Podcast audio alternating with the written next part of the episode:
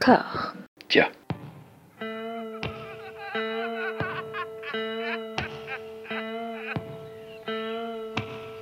And now for something completely different. Would you like to talk about the meaning of life, darling? Sure, why not? Philosophy for two? Right. Provided the movement never forgets that it is the inalienable right of every man or woman or woman to rid himself or herself or herself. Agreed. Thank you, brother or sister or sister. Where was I? I think you finished. Oh, right. I don't want to talk to you no more, you empty-headed animal food trough whopper. I fart in your general direction. Your mother was a hamster and your father smelt of elderberries. Bonjour et bienvenue à toutes et à tous dans Discordia, le podcast qui tente d'aplanir les débats qui rongent la pop culture de l'intérieur dans une conversation apaisée, à la bonne franquette, tout ça. J'ai la joie d'être rejoint une nouvelle fois par Stéphane Boulet, alias Plugin Baby, alias Papa, comment ça va? Euh, bah écoute, ça va bien. François, merci pour cette invitation. Ça me fait plaisir de revenir du coup. Oui, bah pour un sujet euh, où on va inverser les rôles en plus. Voilà. Exactement, c'est ça. Bah, c'est- bien pour fidéliser le, le, le chaland, tu vois. Il faut, euh, il faut des retournements de situation. Tout à fait. Et puis c'est très malhonnête de ma part parce que du coup, euh, tu, vas- tu vas passer pour un fan de gros séries bonnes. C'est de la pure manipulation, mais je, je l'assume, c'est annoncé dès le départ, donc ça va. À, à- à- Oui, ça va, pardonné. Exactement, exactement. Ça passe. À l'occasion de la réouverture des salles, d'ici quelques temps, nous allons parler d'un film qui va sortir normalement début juillet, euh, mi-juillet même, je crois, Fast and Furious 9, euh, F9, comme on dit en... On va, on va analyser cette façon de changer de titre à chaque fois. oui, bah oui, il y, a- il y a beaucoup de choses. hein. C'est- très transversal en fait, hein, comme, euh, comme univers. Voilà, donc le dixième film de, de, de cette saga qui marque le retour du réalisateur Justin Lin à la mise en scène, voilà, qui est un peu le, pionnier, hein, qui a réalisé la moitié des films, euh, tout ça. Et donc, voilà, il va, il, il va falloir m'expliquer. Moi, j'ai tout revu. Euh, les films, je les ai vus euh, plusieurs fois. Il y en a que j'ai joué. Enfin, je les ai tous joués à partir du 6. Euh, y compris euh, Hobbs and Shaw, et euh, moi ça participe de, de, de, quelque chose qui, qui, que je trouve assez, assez aberrant en fait, c'est euh, une espèce de bollywoodisation du blockbuster américain, c'est-à-dire des durées complètement disproportionnées par rapport à ce que ça raconte, euh, de l'action complètement non-sensique, des acteurs... J'ai envie de te dire voilà. Voilà, c'est tout ce qui est reproché au, blockbuster Bollywood, souvent à raison, parfois euh, voilà, il y a des choses qui se défendent plus, mais en général, on est dans ces canons-là. Et voilà, ce qui, ce m'énerve d'autant plus, parce que je défends le cinéma indien, et quand je vois des trucs comme ça, je me dis, mais, attends, euh, qu'est-ce que c'est que cette histoire? Et toi, tu, tu, tu, la- ressens comment, cette saga? Tu, tu la défends vaguement, ne serait-ce qu'en plaisir coupable? Eh ben, écoute, je, je la défends ne serait-ce que parce que, à mon sens, c'est quand même une des sagas les plus importantes pour la représentation des chauves dans l'espace public. Et euh, ça, forcément, c'est un sujet qui me tient énormément à cœur. Euh, voilà, parce que tu as Vin Diesel, euh, Dwayne Johnson, Tyrese Gibson, Jason Statham. Voilà, tu vois, en termes de, en termes de, de, de chauves, ça se pose quand même, ça se pose quand même là. Voilà, pour ça, pour, pour moi, c'est une, saga qui est très importante, ne serait-ce que pour cet aspect-là. Est-ce que Vin Diesel vous fait du bien quelque- en même temps? Je suis pas sûr, mais on va en reparler, j'imagine. Non, mais effectivement, t'as mis le, t'as mis le doigt dessus euh, très justement dans introduction. Eff- Effectivement, c'est le, c'est le Bollywood des, des grosses cylindrées en fait. Euh, Hmm. Furious, pour le meilleur et pour le pire, la différence peut-être que ça ne chante pas. Euh, c'est peut-être voilà le seul trait que qu'on voit, qu'on retrouve pas finalement. De- du cinéma indien récupéré, mais ce, qu'il y a de, moi, ce qui me fascine en fait euh, avec cette, cette saga, parce que je pense que euh, mon rapport est plus de l'ordre de la fascination que réellement de l'amour, parce qu'effectivement, je pense que je repose les choses un peu à plat, mais voilà, il y a des beaucoup de choses que je peux, dire. Mais ce qui me fascine, c'est quand même à la base, Fast and Furious, donc le premier de Rob Cohen sorti en, en 2001, Mhm. c'est juste, c'est- simplement, euh, on a remplacé Patrick Swayze par euh, Vin Diesel et on a remplacé euh, Keanu Reeves par euh, Paul Walker pour dans, dans comment ça s'appelle euh, Point Break. C'est Dans Point Point Break, voiture, et- quoi. et, et on a remplacé le parachutisme par des bagnoles. Et, et je trouve fascinant que avec un postulat comme ça, parce que c'est vraiment Point Break euh, chez, les Jackies, hein. enfin honnêtement c'est ni plus ni moins que ça, euh, et avec ce postulat-là, on arrive aujourd'hui à 10 films, bientôt 11, et comment on passé de, de, ça à littéralement une sorte de de pseudo James Bond euh, euh, qui, qui est en fait un, un, déroulé de, de, de, stars, enfin ou en tout cas de, de, guest. Enfin voilà, c'est une trajectoire qui, qui, est complètement inexplicable. Et à quel moment ils se sont dit on a le potentiel pour faire 11 films là-dessus non, non c'est très étonnant, c'est très étonnant. Il y a un, scénariste phare sur toute la saga à partir du troisième épisode euh, qui s'appelle Chris Morgan, dont c'est le plus gros euh, fait d'armes en fait. C'est il drive la, pas fait, pas fait exprès pour le jeu de mots, mais la la, la, saga Fast and Furious. Et c'est le Kevin Fidge du, euh, de Fast and Furious, quoi. Un, petit peu, ouais, tout à fait. Et à partir du 5, il se dit, allez, fuck off, rien à faire. Allons-y. Sachant qu'après le premier film, en fait, qui date de 2001, c'est le, le, vrillage du réalisateur Rob Cohen, en fait, qui, à partir de là, devient un espèce de troubadour de la vulgarité hollywoodienne. Euh, avant, il avait fait un truc. Alors, faut aimer les teenage movies de cette époque-là, mais qui était assez rigolo, qui s'appelait The Skulls. Euh, il avait fait Daylight, euh, ce, truc dans un tunnel avec Sylvester Stallone. Oui, oui sauve le chien. Voilà. Cœur de dragon, qui était un film de dragon ouais, bon, mignon, quoi. Avec des cœurs, bon. Euh. Voilà. Dragon, un biopic limite douteux de, de Bruce Lee. Enfin, voilà. mais à, partir, à partir de, de, Fast and Furious, le mec enchaîne les, les, films, mais indéfendables, quoi. Et des trucs comme Furtif, comme le premier Triple X, qui est assez fan, hein, mais euh, pour des mauvaises raisons. Alex Cross, qui est un machin pas possible. Enfin, Ouais, je, je, sais pas. Il y a quelque chose qui a vrillé euh, en, 2000-2001 avec la sortie de ce film, qui est voilà un, véhicule. On, va arrêter avec les jeux de mots, mais j'ai même pas fait exprès en fait pour euh, pour Vin Diesel en l'occurrence. Paul Walker, bah, qui était euh, un, acteur qu'on avait vu un petit peu à droite à gauche, mais qui là explose de charisme quand même. Ouais, il explose de charisme tellement que, confiant pour Too Fast and Too Furious, donc le deuxième, ils se sont dit on va se débarrasser de Vin Diesel et on va mettre Paul Walker en avant, tu vois. Hmm. Oui, oui. C'était le voilà, c'était le pilier, euh, c'était le pilier de la saga quoi.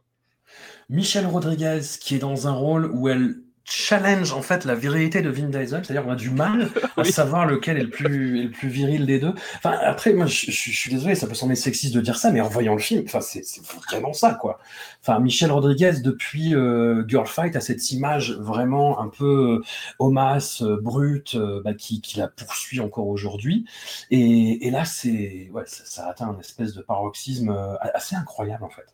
Ouais, mais complètement. Bah, c'est vrai que, mais de toute façon, voilà, on, l'a dit, l'univers de, de, de, base, c'est donc le tuning. Et pour le coup, s'il y a bien un film qui ne va pas changer les, les clichés que vous pouvez voir sur le tuning, c'est celui-là.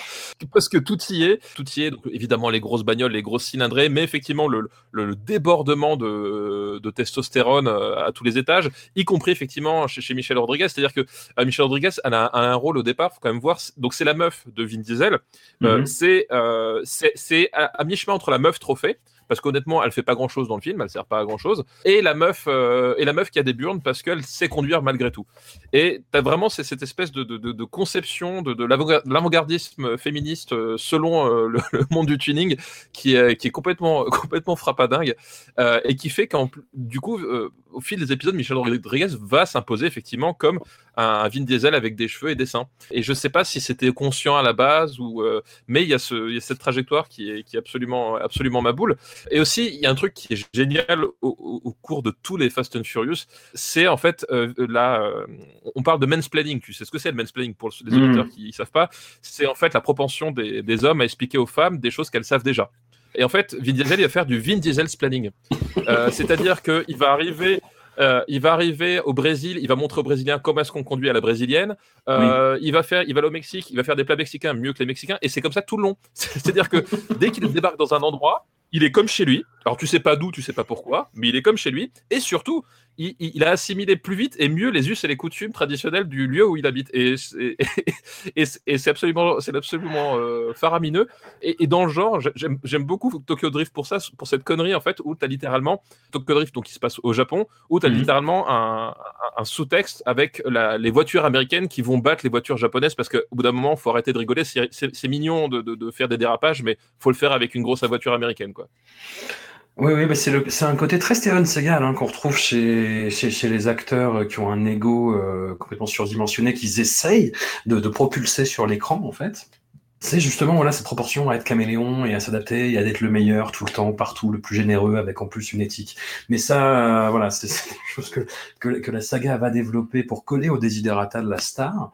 Ouais, et le premier, en fait, c'est hum, bah, il y a cet univers-là qui est quand même Ouais, fonce dans les clichés tête baissée. Après, c'est 2000-2001, c'était une autre époque. Hein. Il y avait toutes les, les sexy comédies américaines, il y avait des films d'exploitation euh, avec des, des, jeunes filles en petite tenue, tu vois. Enfin, c'est et c'est dans cet esprit-là, dans l'esprit, ah, ça va, on n'est pas encore traumatisé par le 11 septembre, tout va bien. Et il y a vraiment ce côté-là, quoi, dans les courses de, de bagnoles, avec des bagnoles toutes fluo, toutes avec des trucs de, de tuning euh, où ça où ça se compare la taille de ces réservoirs. Et hum, c'est pour moi que j'ai pas de voiture, parce que je pense que c'est une mauvaise métaphore, mais c'est pas, grave. et où il y a effectivement bah, les, les femmes qui ne conduisent pas sont en petite tenue et se frottent contre les carlingues, quoi. Ou alors, tu vois, elles servent vite fait un boulon à l'arrière-plan, quoi. Exactement. En- en- Et en plus, et en plus, là, on est, en plein effectivement. Tu, l'as dit dans cette espèce d'insouciance de la fin des années 90, c'est-à-dire qu'on on sort d'années 90 qui étaient euh, qui étaient des années de transition un peu étranges où tu avais la vague grunge euh, et même la vague euh, la vague un peu un peu creepy au cinéma dans, dans la foulée de, de l'émergence de David Fincher. Euh, et puis là, les années 2000, on se dit on va reprendre le contrôle un peu, on va faire des trucs un peu un peu un peu fun. Euh, et tu as cette image en fait qui, c'est un vidéoclip vivant, c'est-à-dire que tu reprends vraiment tous les clichés des vidéoclips de l'époque parce que si tu regardes le, dans, le, dans, dans le casting masculin, t'as que des types baraqués et dans le casting féminin, t'as que des canons en fait. Et t'as t'es une espèce de réalité parallèle où, euh, où Vin Diesel est tout puissant et est un, un gourou, une sorte de gourou spirituel, enfin genre, ok, Mm. genre la spiritu- spiritualité de Vin Diesel, tu vois. Euh, et tout est, tout est euh, pas glamour parce que c'est pas du glamour, hein, mais tout est, tout est glamour vulgos en fait. Cette espèce de, voilà, de, de, de, se dire ouais, on va être quelque part dans un, entre un clip de, de Britney Spears dans, la, dans les pires moments et, euh, et, et des clips de, voilà, de, West Coast. Il y a vraiment cette espèce d'idée que voilà, c'est cette Amérique-là conquérante, euh, clinquante. Et d'ailleurs, les méchants, bah, Fast and Furious le premier, euh, c'est un vilain gang d'asiatiques. Donc, euh, tu vois, c'est vraiment à ce, niveau-là, quoi. Ouais. Non, non, t'as ça, puis t'as le, hum, ce, ce côté, euh, bah déjà qui, arrivait un petit peu, hein, le, le côté pellicule cramée, tu vois, image, euh, image saturée, euh, cramée, des blockbusters de ces années-là, et puis même qui allait infuser même dans le cinéma indépendant, tu vois quoi. Enfin, et ouais, c'est, un marqueur temporel assez important. Il y a, il y a un truc qui m'a vraiment surpris, c'est qu'on découvre, spoiler, que la bande de Vin Diesel en fait font des braquages de camions. En plus, ils volent de la merde, hein, ils volent des camions remplis de lecteurs DVD. Oui, Et oui, euh, c'est vraiment. Ils prennent des risques insensés pour voler trois, trois télés, quoi. C'est vraiment. c'est Oui, oui, oui, non, mais avec des plans rocambolesques qui ne marchent pas, parce que c'est n'importe quoi, en fait. Et tu les vois galérer, en fait, dans le, à la fin du premier épisode, à faire un braquage, je sais pas si tu, tu te rappelles, mais d'un pauvre camtar, où ils sont à quatre bagnoles autour, et t'as, Ouais, dans le camion, t'as juste un routier avec un shotgun, et ça suffit à les mettre en déroute, tu vois, quoi.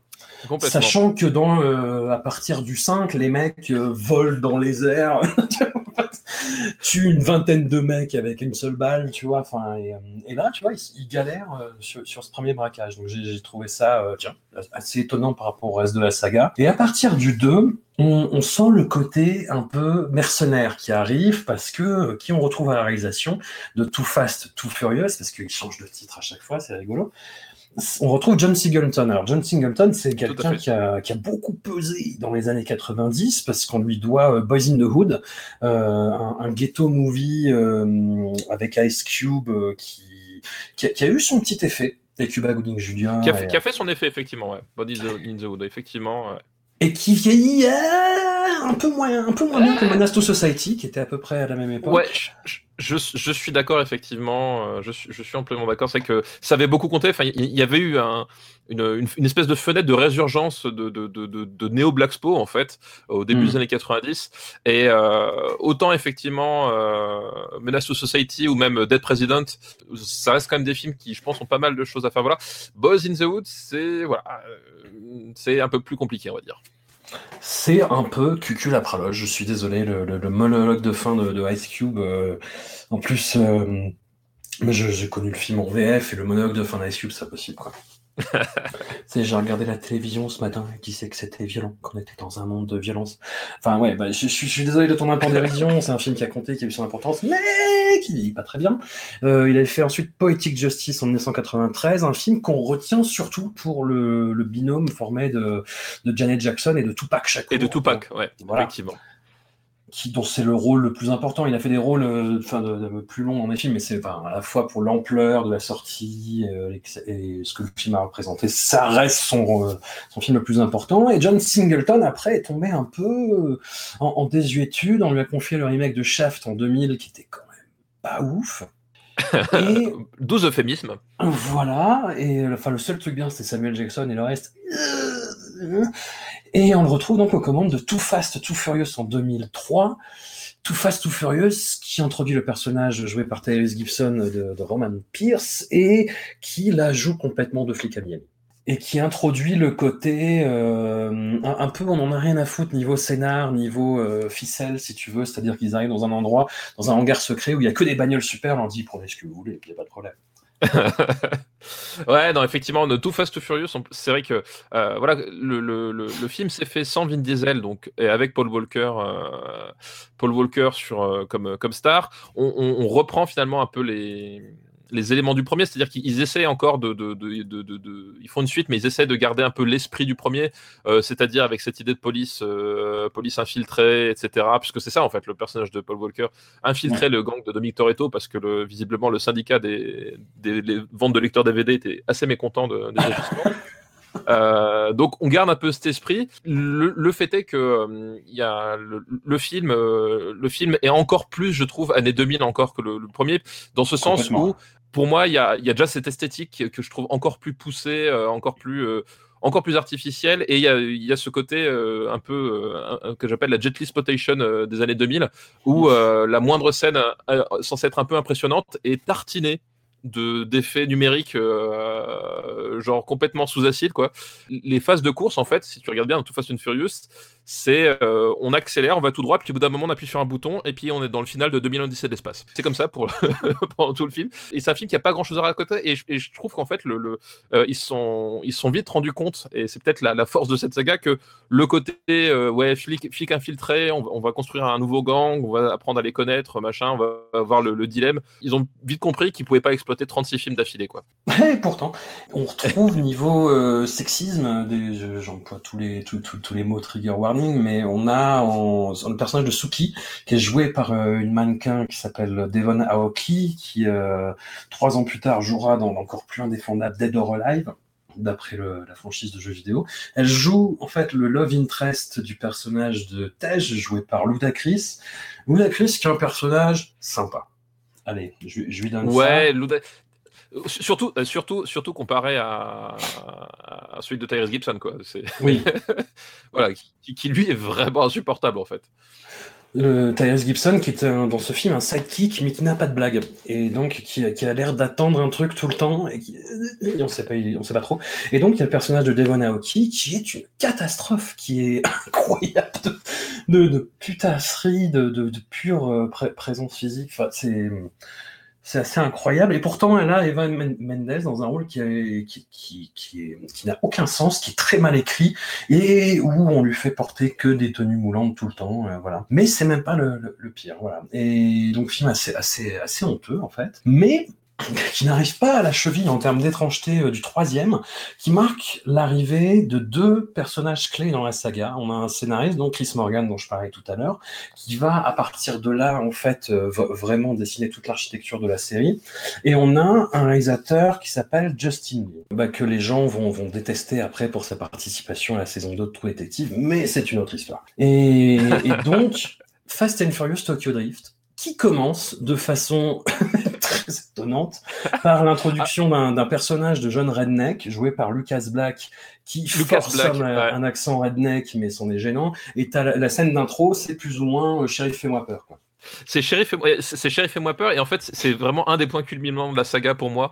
Euh, c'est qu'en fait, c'est deux types qui vont se, euh, se livrer à une, à une course euh, sauvage dans une, une espèce de, de terrain vague pour savoir qui aura la fille, parce qu'ils convoitent la même fille.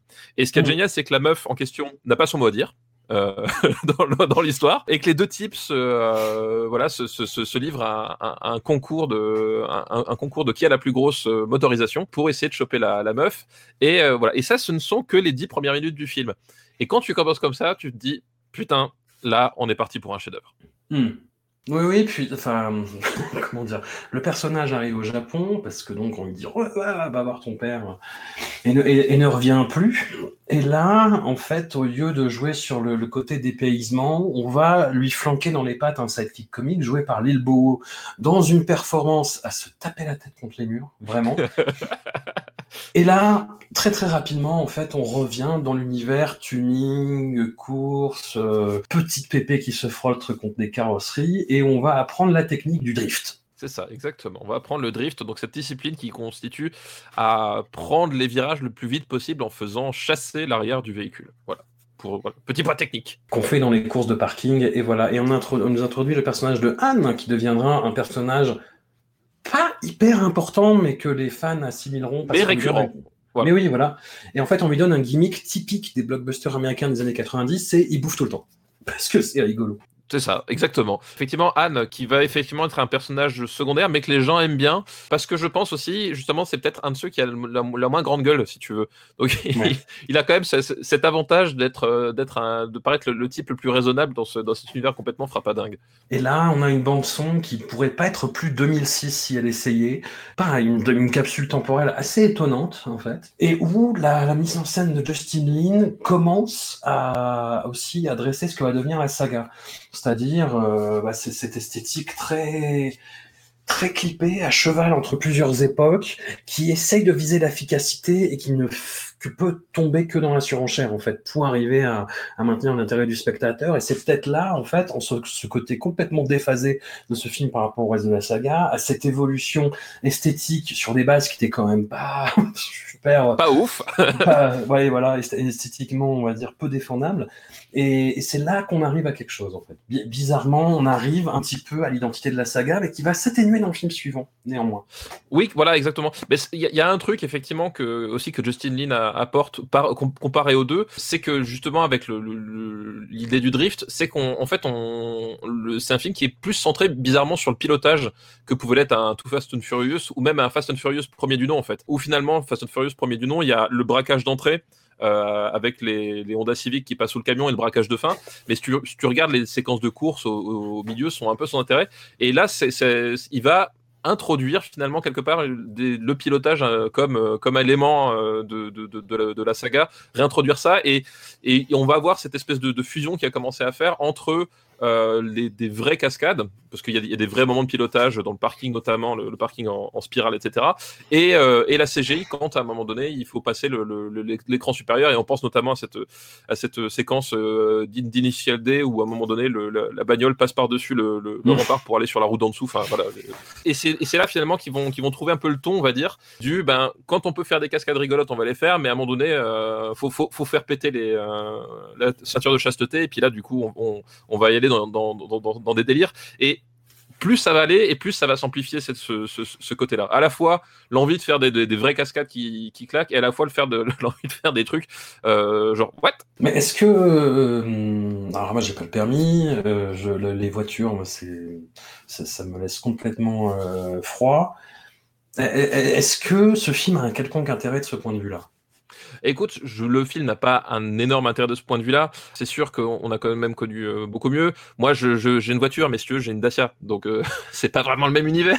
ouais, mais est-ce qu'elle est vert fluo euh... avec, des, avec des basses non, non, non, elle, elle pourrait, mais euh, j'ai pas ma Dacia et tout ce qu'il y a de plus classique, une Dacia blanche, tu vois. Mais vraiment, j'ai pris le truc, le truc de base. Non, non, non. Évidemment, c'est c'est un peu tout le truc, c'est qu'on on reste quand même dans un dans un truc, euh, voilà, très bas de, du plafond. Et l'un des problèmes de, de, de, Tokyo Drift aussi, c'est que le, on l'a dit en préambule, mais le personnage principal de incarné par Lucas Black, il est euh, insupportable. Wow, il est insupportable. C'est à, tel point que quand ils vont refaire la famille, c'est le mec qui vont pas rappeler, euh, ou alors qui va, qui va être là genre deux secondes parce qu'histoire de, histoire de, parce qu'en fait le, le seul le, le, seul truc pour lequel il garde Lucas, il faut revenir Lucas Black, c'est qu'il a une connexion avec Han. Euh, qui lui on va faire, lui on va faire revenir Anne, etc. Lui on est content de le voir, mais Lucas Black euh, personne n'en veut et c'est et, et, et c'est pas pour rien parce que le personnage est absolument vraiment détestable quoi. Ah oui, et en, plus, en plus temporellement ça ça n'a aucun sens parce que le film est, est, censé se passer entre le 6 et le 7 ou le 7 ou le 8. Oui c'est ça en fait, il, il, il est censé effectivement euh, et ça tu l'apprends plus tard, tu l'apprends euh, à la fin de Fast and Furious 6 en fait que le film se, se est censé se, se dérouler entre le, entre le 6 et le 7. Voilà, mais je... ça fait partie des choses que je ne comprends pas. Oui, et t'as as Lucas Black, qui est donc un, auteur, un acteur qui, par ailleurs, peut se montrer parfois euh, convaincant, voilà, mais là, on lui, fait vraiment pousser le, côté redneck, tant dans l'accent que dans les attitudes, que dans même le, le, body language. Et il y a juste les scènes avec Lil Bowo, où tout d'un coup, il y a quelqu'un de plus énervant que lui, et donc ça passe. Voilà, mais on se rend compte que ce, ce genre de, de ressort euh, d'écriture n'est pas forcément la bonne façon d'écrire une histoire, justement. ouais, non, c'est affreux. C'est affreux. Puis tout, tout, toute l'histoire avec son love interest aussi, c'est lamentable. Enfin bon, voilà. Et on a donc cette, cette espèce de easter egg à la fin avec l'arrivée de Vin Diesel euh, qui, qui vient parler avec lui deux secondes, hein, voilà, parce que c'est juste ça. ça exactement. Et on revient à la famille avec euh, Fast and Furious 4 de Justin Lin, encore une fois. Là, on est en 2009. Il y a eu un petit temps d'attente, un petit temps de réflexion, oserais-je dire. Et... de réflexion. Alors, comment tu y vas? Voilà. Et on arrive déjà bah, sur l'ossature de ce que va devenir la, la saga Fast and Furious, c'est-à-dire euh, Dominique Toretto, le personnage de Vin Diesel, va en infiltration. C'est lui qu'on envoie parce que c'est un caméléon, c'est quelqu'un qui est capable de, de, se faire passer pour n'importe qui, n'importe où. Voilà, on a, euh, il passe partout. Voilà, on a Gal Gadot euh, dans, dans, un rôle quasiment de figuration, mais un petit peu bah, comme Elsa Pataki, c'est-à-dire des gens qui sont là, mais qui sont pas vraiment là en même temps. À, à vrai dire, j'avais complètement oublié qu'elle était là, cette jeune fille. Et même là sur deux trois films. Hein. Et oui, on, on, est sur une histoire euh, lambda, sérieuse, premier degré, qui n'a strictement aucun intérêt, que j'ai déjà oublié, avec des ressemblants de situation euh, qui ont été rendus, qui étaient cool, on va dire, dans les années 70-80, et qui ont été ringardisés par les standards d'exigence scénaristique et euh, de mise en scène des séries télévision. C'est un épisode très faible euh, que j'avais vu au cinéma, que j'avais revu après, que j'ai revu pour l'occasion et que j'ai encore oublié. bah effectivement le Fast and Furious 4 donc c'est euh, c'est le c'était quoi? C'est Original Part euh, je sais plus ce que c'était. Ils, avaient fait un truc parce que justement, ils, faisaient revenir tout le monde, c'est-à-dire Paul Walker, Vin Diesel, euh, Michel Rodriguez, du coup, et Jordan Brewster, voilà, le dans, le bateau. Et c'est vrai que euh, cet épisode est, curieux pour plusieurs raisons parce que tu l'as dit, on, est sur un truc très très sérieux. Et, là, tu sens effectivement, tu sens le je pense l'influence de Vin Diesel qui s'est dit que finalement sa carrière euh, en parallèle ne décollait pas comme il le souhaitait. Voilà, parce que Vin Diesel, quand même, faut, faut savoir que c'est un type qui a une certaine opinion de lui-même, euh, mm -hmm. ce qui lui a attiré des, des, des problèmes. Je vous laisse euh, revoir quand il tombe sur un mec qui a une opinion de lui-même aussi forte. Euh, pour ne pas citer Mathieu Kassovitz, je vous invite à voir le fameux documentaire Fucking Kassovitz, mais alors les... l'animosité entre les deux, c'est exceptionnel à voir. Et donc Vin Diesel, voilà, il, il était parti, il était parti sur, sur Triple X avec Rob Cohen, qui est une espèce de déclinaison de Fast and Furious, mais cette fois-ci sur les sports extrêmes, euh, avec Asia Argento. Et, un film complètement euh, complètement rincé. Enfin c'est c'est vraiment ma boule. Euh, où à un moment donné il, il fait du, du skateboard avec un plateau sur des sur des marches. Bref. Où toutes les femmes le regardent et, et le veulent. Avec envie voilà. voilà. Avec envie. Il y a eu le, il y a eu, il y a eu quand même les Chroniques de Riddick entre temps, qui était quand même, je pense, un des meilleurs films euh, dans lequel joue euh, Vin Diesel. Euh, ouais. Avec, il faut sauver le soldat Ryan, mais bon, en même temps, il faut sauver le soldat Ryan, il, il se prend une balle et, et c'est fini. Donc on peut pas vraiment dire que le film repose sur lui. Mais voilà, euh, il a enchaîné des trucs, Babysitter, euh, voilà, Baby Lenody, ça a été un, ça a été un four. Donc du coup, il, il, a quand même conscience que là, on arrive à Fast and Furious 4, on arrive à le faire financer c'est l'occasion de reprendre la main finalement sur son destin euh, d'acteur, voilà pour pour avoir un destin, je sais pas, à la John Wayne typiquement, voilà, euh, il, se dit voilà, je, il, me faut mon il me faut mon, truc à moi. Donc effectivement c'est un, film très très sérieux et en même temps il y a un truc qui me fait délirer dans dans ce dans là qui est honnêtement assez chiant. C'est la poursuite de fin. En fait, la poursuite de fin, parce que le, le, film tourne autour d'histoires de, trafiquants euh, autour de la frontière américaine, enfin mexicano-américaine, et donc avec les, les, fameux tunnels qui sont creusés sous la frontière, voilà qu'on retrouve dans d'autres films. Et en fait, à un moment donné, ils se sont dit, ça va être une super idée que Vin Diesel va bastonner le de, de, le baron de la drogue avec sa bagnole en fonçant à fond la caisse dans ces tunnels et en écrasant tous les mecs qui passent dedans. Et ce lâcher prise euh, ce lâcher prise final complètement, complètement ahuri et, honnêtement pas excessivement bien fait parce que c'est dans une espèce d'atmosphère un peu marron. T'as de la, t'as de la, de la fumée pour un peu masquer le fait que ben, c'est, des CGI un peu pourris et euh, c'est très bizarre, mais cette espèce d'intention d'un seul coup de faire un, truc euh, genre complètement débile et, et d'aller à fond. C'est-à-dire qu'à un moment donné, il va pilonner des mecs contre des poteaux parce qu'ils sont sur son chemin. Enfin, tu vois, genre cette espèce de, de, de brutalité complètement ahurie. C'est pour moi la, vraie naissance en fait de, ce que va devenir Fast and Furious. C'est qu'à un moment donné, ils, se sont dit ah tiens. Ouais, c'est le genre de séquence qu'il nous faut où à un moment donné on se pose plus de questions et puis on voit où ça, où ça nous emmène. Quoi. Je pense que c'est littéralement un moment de cinéma qu'ils ont écrit au fur et à mesure où ils se sont dit tiens ouais on va faire ça, on va rajouter ça puis euh, ils étaient bourrés puis à la fin ça donnait ça quoi.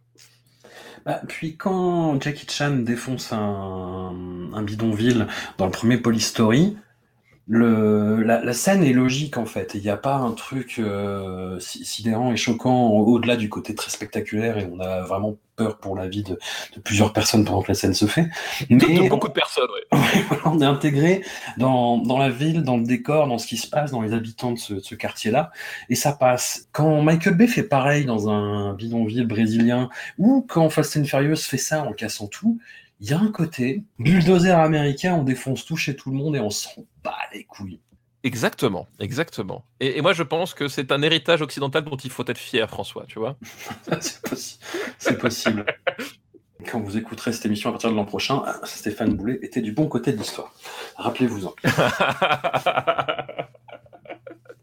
non, puis c'est le film qui fige vraiment un petit peu tout ce côté euh, oserais-je dire, la mythologie de la saga Fast and Furious, c'est-à-dire dans les, valeurs et les principes de Dominique Toretto, la famille, le côté euh, on se réunit euh, autour d'une table et le premier qui touche à manger, ah c'est lui qui dit le bénédicité. Ce genre de truc en fait.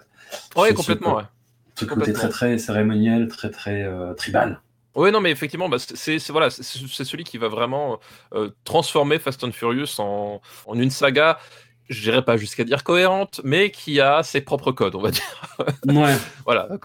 Ne parlons, ne parlons, pas de cohérence, mais effectivement, voilà, c'est là où tout va se, tout va se, se, présenter et qui va être décliné finalement après dans, le, dans les suites, quoi.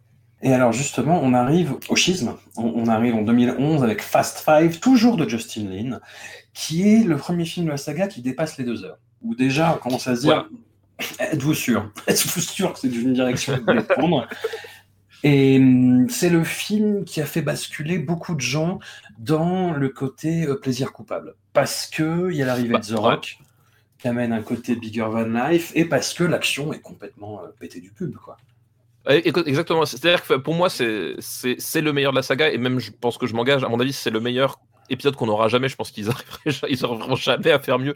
Ils ont beau essayer. Parce qu'effectivement, tu, l'as dit, Fast Five, euh, il y a l'arrivée de, The Rock, euh, donc un autre euh, grand chauve musclé qui donne la réplique et qui surtout a, quand même un, charisme autrement plus, imposant que celui de, Vin Diesel, qui joue en plus là le, la némésis hein, de Vin Diesel, vu que c'est un, un flic d'Interpol, je crois, ou un truc comme ça. Enfin, Interpol ou une autre organisation, euh, peu importe, qui va être qui va être opposé à lui. Donc il y a ce jeu de chat et la souris. Et effectivement, il y a il y a surtout ces, scènes d'action qui, qui, sont complètement euh, complètement débridées. Je, moi, j'aime beaucoup fait le, final où, où les mecs se sont dit donc nous, notre, on va faire un braquage. On, revient, on revient au braquage hein, finalement, puisque c'est leur, leur, cœur de, leur cœur de cible. Euh, vraiment, pour, dire à quel point ça va cristalliser tous les enjeux de la, la, mythologie, c'est qu'on revient à l'idée que ce sont des braqueurs et que c'est pour ça qu'on les utilise. Euh, là, en plus, c'est une histoire, je sais plus, d'un dictateur, enfin, pas, pas, pas, vraiment un dictateur, mais voilà, un, un, espèce de, de, Un potentat de la drogue. Un, potentat de la drogue qui, qui a la main mise sur une ville c'est un scénario typique années 80, euh, c'est commando, euh, voilà, à peu près, à peu près dans, cette idée-là. Et donc, on, va essayer de lui voler toute sa fortune pour bien le faire chier.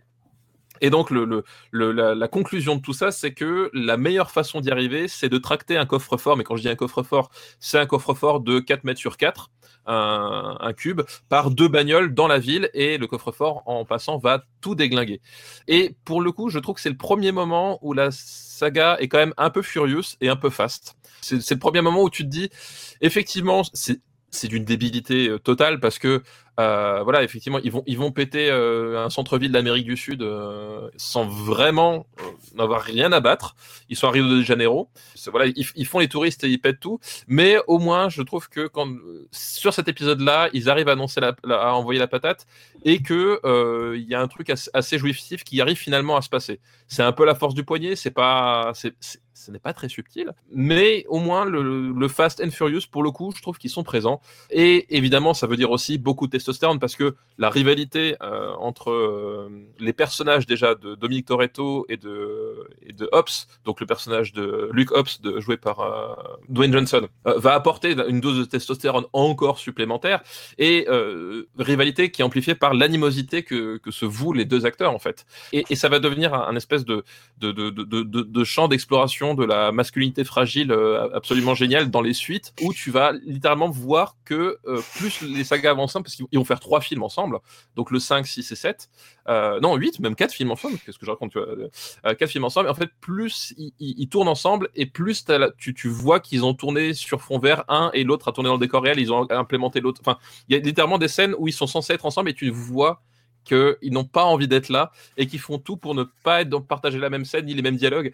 Et, euh, c'est génial alors que leurs personnages sont, sont, censés être copains entre eux. Et, voilà, et cette espèce de témoignage de la masculinité fragile est, est vraiment assez succulent quand même. Non, puis c'est là qu'on voit euh, vraiment l'espèce de, de, complexe de, à la fois d'infériorité et de supériorité de Vin Diesel. C'est-à-dire qu'il y a une scène où ils sont censés se foutre sur la gueule et à la fin, Vin Diesel est censé l'emporter et ça ne fonctionne pas à l'écran parce bah, que, parce que Johnson fait deux fois sa taille, en fait, quoi fait deux fois sa taille et qu'effectivement, euh, effectivement, en plus, pour le coup, a bien un truc qu'on ne peut pas reprocher à Dwayne Johnson, c'est que quand il s'implique dans, dans, dans, dans, une scène, il, s'implique vraiment à fond, ce qui n'est pas le cas forcément de Vin Diesel, en fait, qui est un, qui est un type euh, qui est étrangement pour un, mec qui joue les gros costauds euh, et pas un acteur extrêmement physique à l'écran, voilà, qui, qui, a pas beaucoup d'énergie à l'écran, alors que, mm-hmm. alors que Dwayne Johnson, c'est le contraire, c'est un type qui, voilà, qui, qui, arrive à déployer de l'énergie à l'écran. Effectivement, dans la scène de baston, ce, cet écart-là, tu le sens et tu effectivement le, cette issue où euh, Vin Diesel a l'ascendant. Et en plus l'ascendant façon Hipman genre euh, il lui tend la main tu vois pour dire que euh, pour pour dire à la fin tu vois je, je t'épargne parce que je suis sympa.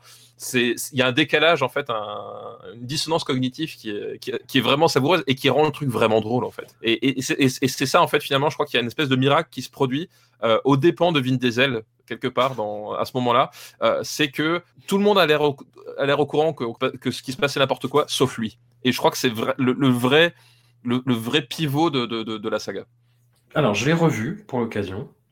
effectivement, à l'époque, il m'a semblé euh, surnager et surclasser le reste de la saga. Et, et pour l'effort, j'avais envie de dire oui, pourquoi pas. Et à la revoyure, qu'est-ce que je me suis emmerdé qu'est-ce que je me suis emmerdé parce que le côté euh, qui moi m'avait amusé, c'est-à-dire on fait un plan hyper élaboré et euh, à la fin on peut plus le faire, donc du coup on s'en bat les couilles, on fonce dans le tas. J'avoue qu'au cinéma j'avais fait ah audacieux et en fait c'est enfin là je l'ai juste pris pour ce que c'est, c'est-à-dire de la paresse quoi, de la paresse, le hum, la, la scène finale, son côté euh, too much bigger than life, moi ça me ça me laisse complètement froid. Et effectivement, euh, tu vois, il y, y, a une espèce d'indignation sélective, je trouve, sur le, le, cinéma américain, qui a tendance à tout casser et à faire euh, des centaines de milliers de morts à chaque fois, et on s'indigne que sur quelques-uns, tu vois, sur, euh, sur Zack Snyder, par exemple. Là, ouais, je sais pas, je trouve qu'on est très magnanime et euh, qu'on pardonne beaucoup à, à, Fast and Furious, que ce soit en termes de suspension d'incrédulité, de ce que ça raconte, parce que ce que ça raconte, c'est quand même consternant aussi. C'est des gens qui font des concours de quéquettes, mais à la fin, ils se retrouvent autour d'une table et ils disent ah quand même la famille c'est bien. Enfin, je je sais pas, je, je, regarde ça, mais comme si ça venait un peu d'une autre planète, d'une autre euh, d'une autre époque, d'une autre dimension. Non, mais effectivement, il y a, y a, c'est un, un truc euh, vraiment d'une autre planète. L'astuce qu'il y a en fait finalement sur, euh, sur Fast and Furious 5 et qu'il n'y a pas forcément sur les autres, ou même tu parlais de Zack Snyder, la grosse différence qu'il y a avec Zack Snyder, c'est que quand même en dehors de l'acteur principal, euh, personne ne se prend au sérieux. Alors que, tu vois, c'est que je, préfère finalement un Fast Five où ils vont tout péter et euh, finalement à la fin ils font vous avez rien vu euh, hmm. euh, qu'un film euh, comme, comme Man of Steel où il va tout péter et à la fin il fait hey, vous avez vu comment c'est moi le meilleur et, comment je vous ai sauvé. Tu vois la, dissonance n'est pas, est pas forcément la même. T'as pas le même contrat on va dire. T'as pas le même contrat là-dessus. Et c'est vrai que c'est vrai que c'est d'une débilité d'une débilité assez, assez hallucinante et que il y a effectivement quelque chose de l'ordre de l'irrationnel et que et c'est d'ailleurs tout le tout le l'intérêt enfin pas l'intérêt en tout cas tout ce qui est tout ce qui est assez délirant avec cette saga c'est que ils vont sans cesse essayer de trouver ce point d'équilibre entre le entre le le, le, le, nawak et le ah là c'est pas possible je décroche quoi. Et leur point de départ en fait enfin leur, leur, référence et, tu le vois dans chacun des films c'est finalement ce 5 où ils vont se dire bah tiens là on a fait ça dans le 5 on va, on va refaire la même chose avec à peu près les mêmes enjeux et à peu près le même découpage sauf que cette fois-ci on va rajouter un char d'assaut alors après, du coup, le char d'assaut, ça suffit plus. Bah, eh, on va faire la même chose, mais on va rajouter un sous-marin. Et, et, et, en fait, as vraiment un côté, c'est jusqu'où ils vont pouvoir aller pour que moi, ça me sorte du film ou pas.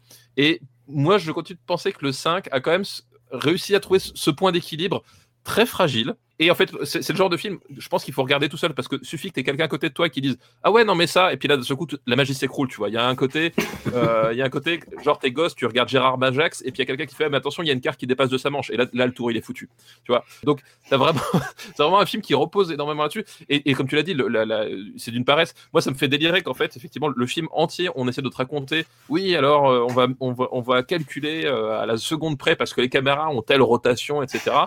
Et surtout, en plus, je sais pas si tu, te rappelle déjà, parce que peut-être t'as déjà oublié, mais tout le credo du film, euh, c'est qu'ils sont fauchés. C'est-à-dire qu'ils sont à Rio de Janeiro en fuite et ils n'ont pas une thune. Mais ils ont quand même la thune pour avoir deux bagnoles de course euh, de dernier cri et pouvoir reconstituer un coffre-fort taille réelle. Parce que je vous divulgage un petit peu le, twist, c'est qu'il y a deux coffres-forts, en fait, un qui, qui met dans un camion au milieu de la poursuite et un deuxième factice qui traîne pour euh, éloigner les, forces de police, les forces de police de là. Donc ils ont quand même le pognon nécessaire pour mettre en place tout ça. Euh, mais ils sont fauchés. Et euh, donc, euh, c'est un peu une sitcom américaine new-yorkaise, tu sais, où tous les personnages sont, sont, chômeurs, mais ils vivent dans des appartements de 150 mètres carrés avec 4 mètres de plafond. tu vois, t'as un peu le même truc. Il y a ce, truc-là. moi, quelque part, dans, le, dans la poursuite de fin, il y a ce que voudrait faire finalement Michael Bay avec Bad Boys 2, mais en moins dégueulasse quand même. Et cette espèce de, de ressucé de se dire, ah tiens, les Blues Brothers, c'était rigolo comme époque, quoi. les mm. Blues Brothers sous amphétamine et évidemment, façon, MTV. Mais il y a, un peu de ça, un peu, on va dire, de cette un peu innocence quelque part qui fait que, euh, allez, ça passe. On arrive en 2013 avec Fast and Furious 6. Alors bon, ils sont pas trop fait chier pour le titre. Et là, on est sur à la fois des choses intéressantes, le, fait que par exemple il y a des, euh, des d'authentiques, enfin d'authentiques, des acteurs martiaux, on va dire, qui, qui rejoignent le casting et qui, viennent un petit peu, ouais. voilà, un, petit peu bah, dans, dans, ce côté de ce qu'essayait faire le cinéma d'exploitation avec des artistes comme Jet Li ou, euh, ou d'autres, mais euh, ça amène pas grand chose quoi. Là, on a Joe, Joe Taslim qu'on a pu voir dans, dans le premier The Raid ou dans The Night Comes for Us, ou dans Mortal Kombat, la dernière version. Ou, la série Warrior. Ou la série Warrior, que, que j'ai pas vu, donc je. Et que je trouve. Il paraît que c'est très bien. Il paraît que c'est très bien. C'est vraiment très très bien. Et, et si t'aimes les gens qui se tapent dessus, c'est assez, assez ma boule par moment quand même. J'adore les gens qui se tapent dessus. Ça bah oui, très bien. Et là, bah, c'est, euh, ça va être le, même problème que, que, Tony Jaa dans le film suivant. C'est, euh, il est là, grosso modo, pour être un peu menaçant et pour se faire casser la gueule par des gens qui sont visiblement beaucoup moins doués que lui à la bagarre. c'est ça. Parce que America, quoi. Voilà. Voilà, c'est ça. Bah oui, c'est, c'est un peu tout le drame. Euh, voilà, je, repense, tu, tu, me dis ça, mais je repense à, à, tous les efforts du monteur de Monster Hunter qui essaie de te faire croire que Mila Jovovich peut avoir le dessus dans un mano à mano contre Tony Jaa. C'est genre, tu, sens le monteur qui a vraiment galéré pour trouver les angles où tu vois rien, tu sais. Euh, et il y a clairement de ça, c'est-à-dire que on est dans le dans le cinéma de, de, bonhomme fragile en fait. Et euh, c'est ça qui est passionnant avec. Fast and Furious. C'est vraiment du cinéma de bonhomme fragile, c'est que c'est des mecs qui veulent être les, les plus virils, les plus forts machin, mais qu'effectivement à un moment donné ils ont pas les moyens de, de faire comme comme il faut. Donc du coup, on a des espèces de pis-aller, on a des retournements de situation complètement débiles. On a ce on, on a ce- ce- ces moments euh, complètement complètement hallucinés où euh, où littéralement les personnages volent d'une voiture à l'autre sur l'autoroute. On, on, on tombe dans un espèce de Superman. Enfin, c'est c'est euh, faut le voir pour le croire en fait. J'ai j'ai beaucoup de mal avec le film parce que justement au bout d'un moment je me dis mais ok c'est à dire que autant dans le 5 je pouvais croire enfin croire non mais autant dans le, dans le 5 je, je pouvais voir que euh, il y a vraiment des mecs qui ont piloté dans les rues de Rio avec un faux coffre. Tu vois ce que je veux dire? Il y a un truc, euh, la façon dont c'est filmé, il y a un, un peu, un peu, un peu au ras de l'asphalte, etc. Il y a un truc un petit peu charnel, on va dire, qui se passe euh, dans l'action. Là, quand je vois la CGI de, de Vin Diesel qui saute d'une voiture à l'autre pour échapper à un char d'assaut, je, je fais. euh, attendez, je- quoi? Et pour, pour, pour beaucoup, en fait, et c'est pour moi justement un, un, un autre schisme au sein des, des, des, des, Fu- des Furiosos. Euh, pour beaucoup, justement, c'est un épisode assez culte parce que justement, il, il saute le requin toutes les 4 minutes. Euh, Et pour moi, finalement, c'est c'est celui où justement, c'est ce moment où tu dis, ah oui, en fait, ils, ils ont trouvé une formule avec le 5. Et à partir de maintenant, ils vont nous la décliner euh, en changeant les props euh, d'un film à l'autre, quoi. Puis c'est là où on a vraiment l'introduction d'un côté Santa Barbara, quoi, enfin soap opéra, euh, avec le personnage de Michel Rodriguez qui revient et qui est amnésique. Oui, qui, est morte, mais en fait pas morte, euh, qui est amnésique. Donc du coup, elle ne se souvient pas euh, de qui est Dominique Toretto. Alors déjà, euh, en termes de crédibilité de l'histoire, comment est-ce qu'on peut qui est Dominique Toretto? Excuse-moi, ça se pose là. Moi, je, trouve pas ça très crédible. On a Luke Evans qui fait un, méchant. Ok, genre euh, il est là, pas là, je- Ouais. d'accord. Et, et- et le truc, le truc que je, trouve- que je préfère, c'est le personnage de Gal Gadot, qui, qui est en fait un, un personnage qui d'un seul coup prend une importance énorme dans les quatre dernières minutes et qu'en fait t'oublies pendant tout le reste du film à part euh, à part pour ses bikinis enfin il y a vraiment un truc en, termes d'écriture de personnage qui est euh, qui est c'est là c'est pas là c'est genre ah oui au fait il, faut qu'on fasse ça donc du coup là attention faut un petit moment euh, mais le personnage n'est jamais construit enfin c'est assez hallucinant.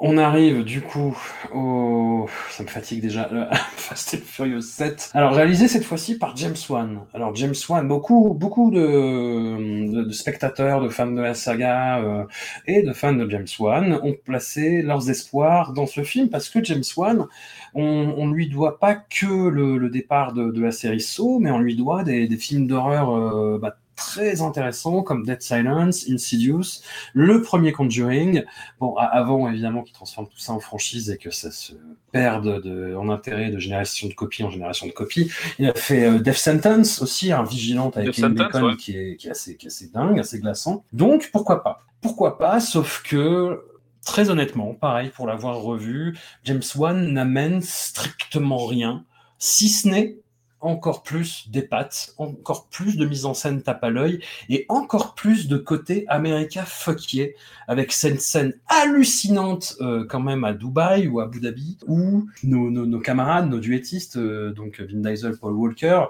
prennent une bagnole et sautent de tour en tour en brisant au passage des œuvres d'art euh, centenaires. Exactement. Bah franchement ça servait à qui déjà hein? Ouais, À personne. voilà. Bon. Non, mais effectivement, euh, l'arrivée de James Wan à la mise en scène ne change honnêtement pas grand-chose. Il est là, il est pas là. On va passer un cap, c'est-à-dire que donc Dwayne Johnson, qui a toutes ces scènes euh, quasiment sans Vin Diesel, ils ont trouvé une astuce pour l'envoyer à l'hôpital au début euh, et faire en sorte que du coup après il se croise jamais pendant le film. On va lui filer une sulfateuse parce que pff, pourquoi pas. Il y a quand même un moment très très important pour moi dans la saga Fast and Furious, euh, dans, le, dans ce septième épisode, euh, qui vaut les, les deux heures et quart de, de- de visionnage parce que ça dure deux heures et quart et il y en a des choses à raconter en deux heures et quart. hein, figure- Ouais, ouais, ouais. Euh, c'est le moment où Dwayne Johnson va exploser son plâtre depuis l'intérieur par la force de son biceps. Et en plus, juste parce qu'il vient de voir aux actualités que, que ça pète dans le centre-ville, il fait bon, C'est ça, allez, c'est ça. on arrête les conneries. La, la scène, elle est géniale, c'est-à-dire qu'il est à l'hôpital parce qu'il est blessé. Et il regarde la télé effectivement et il, il sent l'appel. C'est- le bat signal, c'est le, le The Rock signal et il va péter son plâtre depuis l'intérieur avec la force de son biceps. Et c'est pour ces petits moments qu'on se tape deux heures et quart de film, tu vois. Oui, et puis il arrive à la fin, il a chopé une espèce de d'énorme Gatling gun euh, sur lequel il tire, euh, avec lequel il tire, et il fait effondrer un immeuble. Enfin, c'est. Oui, oui, il fait effondrer un immeuble par la fois, exactement. C'est n'importe quoi. On a le- la présence de Tony Jaa, de Ronda Rousey, mais bon, dans des scènes où pareil, ils se font casser la gueule au bout de deux secondes par nos héros. Pour les valoriser, on a l'arrivée de Kurt Russell et euh, bah, de Jason Statham qui avait fait une petite apparition à la fin du 6 en scène euh, Voilà. Easter egg. Ça ronronne, ça ronronne, on est toujours dans du n'importe quoi. On est dans vraiment dans une surenchère en fait. C'est-à-dire qu'on a acté que c'était n'importe quoi, on a acté que c'était devenu des espèces de d'Avengers super espions euh, qui allaient de pays en pays dans des fringues euh, pas possibles, les nanas en bikini, euh, etc. Enfin c'est assez consternant encore une fois et je dois bien avouer. Bon, ça me l'a moins fait qu'à l'époque parce qu'on était encore sous le coup de l'émotion, mais c'est le dernier film de Paul Walker qui est donc décédé d'un accident avant d'avoir pu terminer le tournage, ce qui explique malheureusement bah, sa présence épisodique dans le, dans le film. Et le film se conclut sur un hommage, sur une scène qui est qui est cuculaprenne, mais tu ne peux pas lui en vouloir en fait à ce moment-là. Bah Donc, oui, voilà. Non, mais effectivement, ce, moment-là, ce moment-là, effectivement, tu peux pas l'éviter déjà parce que Mm. effectivement, les, les, les fans de, de Fast and Furious, euh, je veux dire, on est au, sept- on est au septième euh, film et euh, presque au, au cinquième, sixième carton au box-office. Donc au bout d'un moment, euh, il y a une vraie fanbase, voilà.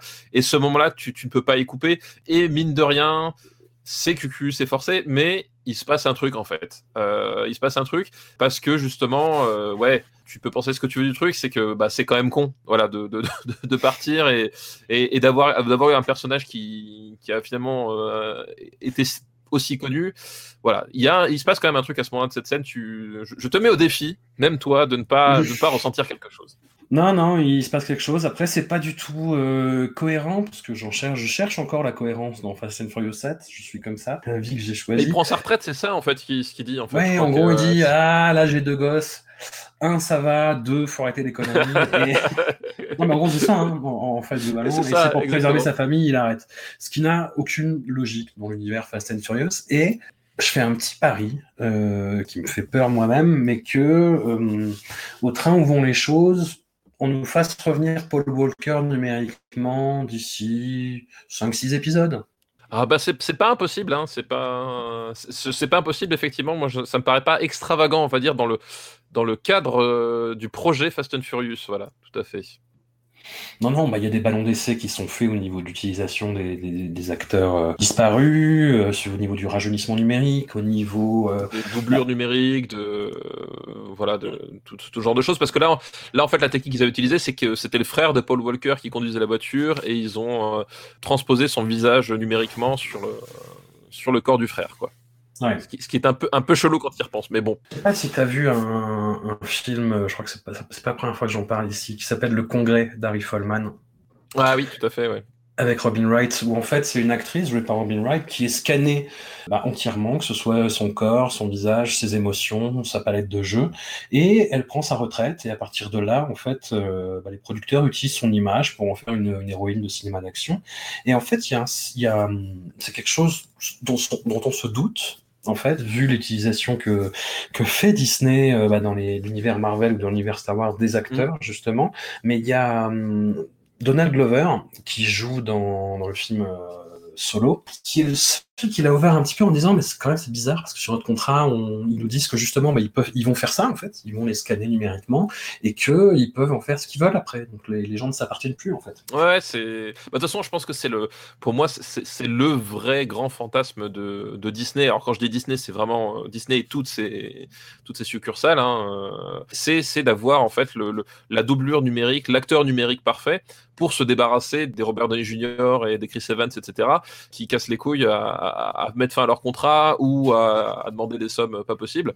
Euh, voilà, et je, pense que vraiment, le- leur, euh, leur, euh, leur fantasme absolu et leur rêve absolu, c'est que d'ici d'ici 10 ans, 15 ans, on puisse lancer un, MCU ou un nouveau Star Wars avec des acteurs entièrement numériques, ta mère même elle y croit, et, euh, et qui puissent comme ça, du coup, euh, ne pas se faire chier avec les castings et les vieillir, les, les, les, rajeunir aux, besoins de l'histoire. Euh, oui, à mon avis, c'est le sens de c'est le sens du projet de Disney depuis un, depuis un petit, un petit moment déjà, quoi. On irait à, à voir si Fast and Furious va dégainer avant, ce qui serait, Exact, ce qui, ce qui serait comique, du coup. Mais euh, ce qui serait assez ironique, quoi. Et on arrive au huitième film, The Fate of the Furious. Faire, eh, franchement, franchement, est-ce que ça, c'est pas de l'imagination? Excuse-moi, The Fate and the Furious, quoi. Oui, oui, non, non, mais j'admets, j'admets. il, y a, il y a- il y a un geste, il y a du panache. Il y a du brainstorming. et qui, qui va encore plus loin. C'est quelque chose d'assez indescriptible de Fate of the Furious, c'est-à-dire qu'on a vraiment une dimension super-héroïque qui arrive là. C'est euh, on, on- on lâche complètement la bride, c'est tous des super espions, c'est tous des Avengers, c'est tous des, des méga James Bond. Et ils sont tous copains en fait aussi. T'as aussi, aussi ce, ce côté-là en fait, ce qui est, hallucinant dans, dans, dans Fast and Furious, c'est que les ennemis d'hier finalement, ils, ils deviennent les amis d'aujourd'hui parce qu'en fait, ils sont joués par des acteurs euh, appréciés du public ou euh, et ou charismatiques, euh, pas forcément les deux à la fois. Et que du coup, ils sont ils sont bien rendu compte que les gens venaient pour ça, donc du coup, ça les fait chier de, de s'en débarrasser. Donc, ils trouvent un twist pour faire du méchant un gentil. Puis d'un seul coup, t'apprends de- un peu plus tard qu'à un moment donné, justement, les trucs qu'ils ont fait méchant, mais c'était pas vraiment méchant parce que c'était hors caméra, c'était du fake. Enfin, il, voilà, il commence à, à composer. Et d'ailleurs, justement, tu parles du, du grand méchant qui est donc joué par Charlize Theron, qui joue un méchant qui s'appelle Cypher. Ouais. Euh, Une méchante hackeuse. une méchante hackeuse. Et, et je, je, je suis prêt à te parier que dans Fast and Furious 9, ils vont la retourner, c'est-à-dire qu'elle va devenir du, du, dans le camp de Dominic Toretto, et que dans le 10, elle fera partie de la famille de façon, euh, de façon définitive. C'est écrit, c'est garanti sur facture, c'est comme ça que ça se passe dans le monde de Fast and Furious. Ouais, dans Fast and Furious 20, ils seront 50, tu vois, dans 50 Mais ouais. personnages principaux. Ils, ils sont, ils sont 50 personnages. Ce sera, ce sera un peu comme The Wire finalement, tu vois. Hmm. Ce sera, tu n'as pas de personnage principal, c'est euh, c'est la famille, le, le personnage principal. À la réalisation, on retrouve F. Gary. Alors euh, là aussi, quelqu'un qui nous vient complètement des années 90, qui s'est fait euh, surtout connaître, bah, qui a fait pas mal de clips avec euh, Ice Cube, Cypress Hill, Dr. Dre, et qui s'est fait connaître avec Friday qui a été un, un, un gros, gros, gros succès aux États-Unis, une comédie euh, un- assez délirante avec Ice Cube, euh, et hum, qui a fait des films un peu plus hollywoodiens après, puis qui est tombé un peu dans l'oubli, et puis qui a eu un énorme hit avec euh, le film, l'espèce de d'agiographie, j'allais dire biopic, mais non, non, agiographie Non, de. NWA, Straight Outta Compton, et fait. qui donc se retrouve là et qui fait, euh, pff, qui fait pareil, quoi. C'est-à-dire que euh, on, on a des scènes qui n'ont plus aucun sens. Il, il- que ce soit lui ou un autre, c'est pas, c'est comme euh, James Wan en fait. Il n'a pas un apport euh, vraiment particulier. Tu, tu sens, tu sens vraiment le, encore une fois, le côté cahier des charges en fait. Et avec, bah, du coup, la surenchère, avec le sous-marin, euh, voilà. Le seul truc qui, qui, qui fait que le, le film, pour moi, a, a peut-être plus d'intérêt euh, par rapport au, au 6 et au 7, c'est que je trouve qu'en fait, le, justement, et, et on va le voir après, c'est un peu, ça devient un problème par la suite, mais c'est que ils ont trouvé une vraie dynamique entre Dwayne Johnson et Jason Statham, puisque Vin Diesel Dwayne Johnson, mais que Dwayne Johnson était quand même là parce que c'est Dwayne Johnson. Ils ont trouvé une dynamique entre ces deux personnages-là qui sont censés quand même être des, des ennemis, euh, genre plus que plus qu'héréditaires. hein. Je veux dire, il y en a quand même un qui, qui en principe a participé au meurtre du frère de l'autre. Euh, c'est quand même ça la, base de leur relation. Euh, ils arrivent par des, retournements de situation complètement euh, hallucinants à faire en sorte qu'ils soient, potes. Et il y a une dynamique qui est assez intéressante euh, entre eux là-dedans. Et c'est à mon avis ce qui sauve un petit peu le, truc du marasme, où globalement, effectivement, tu as revu les mêmes scènes avec juste, ben, voilà, on n'avait plus de char d'assaut, ben, on met un, sous-marin. Voilà, c'est un film quand même où Dwayne Johnson va dévier une torpille à la force de ses muscles. Mm. Ça, voilà, ça se pose là. On met des chenilles aux bagnoles, on n'en a plus rien à foutre de rien. Ça, c'est un foutoir pas possible. C'est très étrange de nouveau. J'arrive pas à le détester ce, film-là parce que je, trouve qu'il saute le requin d'une telle façon que tu fais ok sur le moment. Après, je pense pas que c'est des films que je reverrai honnêtement, tu vois. Je pense pas que c'est des films, tu vois. Contrairement à beaucoup de personnes, c'est pas des films qui vont devenir des films doudou. Mais sur le coup, tu dis ouais, ok, voilà. C'est ce genre de, de, de, spectacle. Comme artiste martial, on a Hélène Mirren. on a un arrivé d'Hélène Mirren au casting, quand même, ce qui, ce qui est assez surprenant, mais en même temps, j'ai envie de vous dire. oui, très surprenant. ouais. Ouais. Voilà, Kurt Russell, Scott Eastwood, qui est. Qu'est-ce qui joue mal, Scott Eastwood C'est c'est pas possible. Ouais, c'est ma boule. hein. Ah, ouais, comme quoi le patrimoine ça fait pas tout. hein. Ah, et en plus il a un personnage, enfin c'est pareil.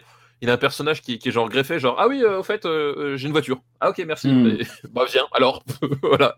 Mais autant, tu vois, je me suis fait la réflexion que, sachant le, à quoi ressemble Vin Diesel maintenant, en revoyant le premier Fast and Furious, on a l'impression de voir, parce qu'il joue, il joue tellement pas. Il, il est tellement absent, il a tellement euh, pas d'expression que en fait, il ressemble dans le, premier à une version euh, rajeunie numériquement de lui-même. C'est très très très bizarre.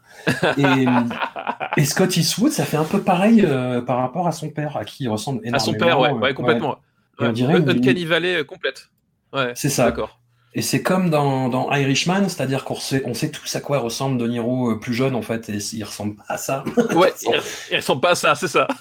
Et, c'est- et Scott Eastwood, on a l'impression que c'est pareil. Et c'est l'épisode où il y a une dégradation euh, linguistique de, de Vin Diesel d'épisode en épisode. Mais là, c'est- j'avoue, cet épisode, j'ai dû mettre des sous-titres en fait au bout d'un moment parce que je ne comprenais pas ce qu'il disait. C'est quand même, euh, c'est quand Bah, même tu sais- tu sais- incroyable. Bah, parce que les vrais hommes n'articulent pas. Et, et ça, tu devrais le savoir. et ça, tu devrais le savoir. J'ai connu des gens qui articulaient, c'était tous des faibles. Voilà, exactement. C'est un truc de faible, articuler, c'est un truc de faible. T'as envie de te faire comprendre, mais pourquoi faire? Pourquoi faire? C'est ça. Et on arrive au, dernier, au neuvième film, qui est donc une déclinaison, un spin-off de la saga, qui est juste centré sur les personnages de Dwayne Johnson et de John Statham, Hobbs and Shaw, The Fast and Furious Prisons, de point Hobbs and Shaw, de David Leitch. Donc David Leitch, bah, qu'on aime bien. Bah oui, qu'on aime bien euh, David Leitch, normalement, effectivement. Qui est Euh, le plus réalisateur de, de toute la De bande. tous. de tous. Bah, au- autant ça, ça, ça suffit pas à faire un bon film, autant je trouve que c'est celui qui fonctionne le mieux en énergie euh, dans sa première moitié. Dans sa première moitié, parce qu'après c'est chiant. On a l'impression d'un truc où, je sais pas, il y a, il y a une espèce de, de, de rythmique à la fois sur le, le comique des dialogues, sur le comique de montage, sur les, le- la façon de mettre leur, leur, leur deux façons de faire euh, en, en montage alterné, euh, le fait qu'ils se détestent et qu'ils n'arrêtent pas de s'insulter, et ça fonctionne bien en fait. Parce que tu vois que les acteurs Ouais, ça fonctionne bien, ouais, complètement. Bah, c'est- Mais- C'est la poursuite, c'est la poursuite de ce, de ce qui était né dans le 8 en fait. Ils, ils ont vu qu'il y avait un truc qui fonctionnait bien et voilà ils ils l'ont mis en exergue. euh, effectivement sur la première moitié, c'est assez drôle parce que c'est de la joute verbale et en plus tu vois vraiment que c'est un truc que Vin Diesel aurait pas pu faire en fait. C'est-à-dire que c'est de la joute verbale où, où les deux ont conscience que que les punchlines sont complètement éclatés au sol et ils s'amusent avec ça. Vin Diesel, t'aurais eu un truc beaucoup plus sérieux. Enfin, tu vois, vraiment, il y a un côté libéré, délivré de, des deux acteurs, quoi. Et là, on est vraiment dans de la pure euh, série B, avec euh, quand même pas mal euh, de série Z aussi, hein, parce qu'on on a Ah arrivé d'un d'un grand méchant complotiste Illuminati, en fait, avec cette société cla- secrète qui se fait appeler euh, Euthéon et qui fait de voilà de l'humanité augmentée et qui veut euh, génocider le reste de la population. Donc là, on est en plein dans du QAnon euh, porn, en fait. Complètement, effectivement. Bah, ce qui pourrait être marrant, mais ce qui est très fatigant, parce que, encore une fois, le film fait putain de deux heures et quart. On est vraiment dans, dans une structure à la Bollywood, quoi, avec des digressions euh, à n'en plus finir, avec euh, bah, une scène d'action euh, à rythme métronomique. Les scènes d'action sont pas mal. Les scènes d'action sont pas mal. Enfin, tant, tant qu'il y a des, des combats filmés, parce que c'est ça la spécialité de David Leitch, en fait. David Leitch, ouais, effectivement, c'est ça, c'est qu'en fait, les scènes d'action sont. Il y a des trucs qui sont intéressants, mais irrémédiablement, et, c'est assez étrange, je sais pas si ça vient de lui ou si on lui a dit de faire, euh, faire comme ça, mais irrémédiablement, elles atteignent un point de rupture où elles deviennent insupportables, en fait. Euh, tu sais, typiquement, il y, a- il y a la scène où ils se bastonnent à l'arrière du camion. Ok, l'idée est cool, hein. enfin, je veux dire, euh, des mecs qui se bastonnent sur des véhicules en marche, euh, je- moi, je suis client à la base. hein. On, on parlait de, de Jackie Chan et de. Juste avant, je suis client. Le problème, c'est qu'elle arrive à un stade où ils se disent, ouais, mais ça suffit pas, faut qu'en plus, il y ait des explosions derrière et qu'après, il y, a une- il y a une cheminée de, qui s'écroule. Enfin, et en fait, du coup, il y a vraiment toujours ce besoin de la surcouche permanente. Et en fait et, et du coup moi c'est- mon gros gros problème avec ce film là c'est un de ceux que je rejette le plus parce que justement il a ce il a ce caractère de potentiel gâché en fait. Ouais. Euh, c'est à dire autant les autres ça allait jamais très très haut. Et quand ça descendait tu disais bah ouais ok. Enfin Là, il y a un truc, j'ai- genre, ah ouais, il y a une idée, ah ouais, il y a un truc, et puis d'un seul coup, tu sens, bah, tu sens le, les mecs, les producteurs qui viennent le voir. ils Bon, t'es gentil, mais alors là, tu nous fais péter un truc. Et puis, mais attendez, non, non, non, non, fais, péter, fais péter. Et en fait, il, a vraiment en permanence ce, ce, truc de potentiel gâché, c'est-à-dire que ça part bien, et puis paf, c'est dégueulasse, euh, ça finit de façon dégueulasse, en fait. Et tout le film est comme ça. Et en fait, et, moi, du coup, c'est peut-être pour ça que j'ai un vrai rejet par rapport à Hobson Show, et aussi peut-être aussi que au bout d'un moment, euh, bah, t'arrives, c'est quand même le neuvième film, putain, de la saga. T'es un petit peu, là, un petit peu lassé aussi du truc. Voilà, et même, euh, même, même, même, j'ai mal à mon Idriss Elba. Enfin, je veux dire, ce, ce type, a une carrière ciné, mais Waouh Je veux dire, son meilleur rôle, c'est le pire personnage dans Pacific Rim, quoi. Enfin, c'est... on, en est là, quoi. Euh, alors que, alors que c'est un type, euh, enfin, je veux dire, de, euh, dans The Wire, tu vois, c'est... Et au cinéma, ouais, c'est... Ouais, je vais donner un réplique à José Garcia. Waouh voilà. Il y a vraiment un truc, Idriss, faut changer d'agent, c'est pas possible, quoi. Et alors, la, la saga Fast and Furious a hum, vécu avec son époque. C'est-à-dire qu'elle a gommé petit à petit, discrètement, les touches de sexisme. Mais rapido, hein. Oui, Ra- oui. rapido, rapido. vite, hein. vite fait, quand même. Et ça, ça atteint son apogée d'hypocrisie, je trouve, dans cet épisode-là, avec le personnage de Vanessa Kirby, Oui, ouais. qui est en fait, euh, voilà, c'est, bah, on a notre camarade Anouk qui a fait euh, pas mal de fois cette remarque, c'est-à-dire que le, le fait qu'Hollywood n'arrive pas à écrire des, des rôles de, de femmes fortes, c'est-à-dire que pour Hollywood, une femme forte, c'est une femme écrite comme un homme. Ah bah oui, bah bien sûr, bah, il, il savait écrire que ça, donc euh, forcément, forcément, il, il, il, se lance là-dedans, quoi. Et voilà, on, arrive au bout. Moi, je dirais quand même voir Fast and Furious 9 parce que voilà. Parce que tu vas le projeter déjà, non? Bah, J'imagine. parce que, oui, je, je- je- je pense. Bah, si, si les, ci- les cinémas ouvrent, hein, moi, je, enfin, Si les- voilà, je veux pas jouer les Cassandres, mais euh, c'est ce que je répète un peu à tout le monde. Je, je- j'y croirais quand j'y serai. hein. un peu, un peu comme moi avec les écoles qui ferment, tu vois. Chacun à notre façon. Avec vachement moins de responsabilité, quand même, n'exagérons pas. Comment on en est arrivé euh, là, en fait? Est-ce que Fast and Furious a suivi l'espèce de dégénérescence du blockbuster hollywoodien? Est-ce que c'est une tendance générale qui n'a fait qu'épouser finalement? Ou est-ce que c'est une planète à part? Non, mais je pense qu'il y a, c'est la convergence de plusieurs choses, c'est-à-dire qu'effectivement, il y a cette idée de la sécurité dans le blockbuster hollywoodien. Enfin, tu vois, euh, pareil, les Transformers, ils en ont fait, ils en ont fait six. Tu vois le, tu vois le MCU, tu vois tous ces, tous ces trucs-là. Il y a quand même une tendance de fond du, du cinéma hollywoodien qui est que, ok, on a un truc qui marche, euh, bah du coup, on va essayer de l'exploiter, mais vraiment à fond la caisse euh, tant que ça tant que ça tant, tant qu'on pouvait. Donc ça existait déjà avant ça n'a pas été inventé. Enfin je veux dire voilà tu prends même que les James Bond etc sauf que tu avais un James Bond tous les quatre ans. Tu vois Mm. là littéralement tu as deux films du, du RPU par euh, du, du RPU le, le- le lapsus. Euh, de, de- trois films du, du, du MCU euh, par an t'as as des Fast and Furious euh, tous les deux ans. Enfin voilà c'est euh, y, il y a ce besoin de sécurité et euh, du coup, le, truc, c'est que quand tu es là-dedans, ils ont, ils ont à jamais le recul nécessaire pour se dire, de réfléchir ce qu'ils font. C'est-à-dire que ils, ont une formule, ils l'appliquent, ils, changent des trucs, et puis après, ils, font une tambouille. Mais à un moment donné, euh, je, pense que ce mode de production, euh, vraiment à la chaîne, là, on est, on est dans une, industrialisation du blo- blockbuster qui, qui atteint quand même des niveaux jamais vus. Tu arrives à sécuriser des stars sur 10 films, enfin, tu vois. À un moment donné, Ouais. avant les mecs, ils, ils arrivaient, ils font, ouais, non, mais je vais renégocier mon contrat, machin, puis euh, ils partaient, ils faisaient autre chose.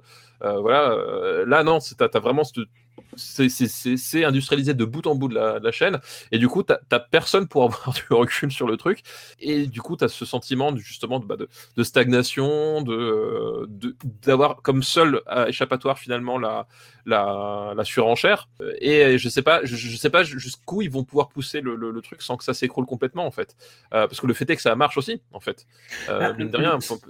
ça, a commencé euh, pas, pas tant que ça, en fait. C'est-à-dire, sur un budget de 40 millions, le premier a fait un Ah oui, box-office oui, oui, mondial de 200.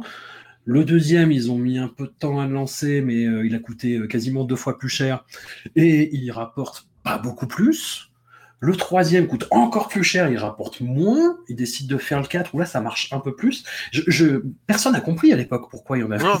il y en a- Non, ouais, effectivement, c'est ça. C'est en fait jusqu'au 5, on, en fait, on sait pas comment est-ce qu'on est arrivé au 5. En fait, Ouais. comprendre comment est-ce qu'on est arrivé du 5 à, au 10 et bientôt au 11, puisqu'il y en a 11 qui sont, qui sont quand même prévus. Là, là, là, on comprend parce que là, il y a le vrai phénomène qui s'enclenche.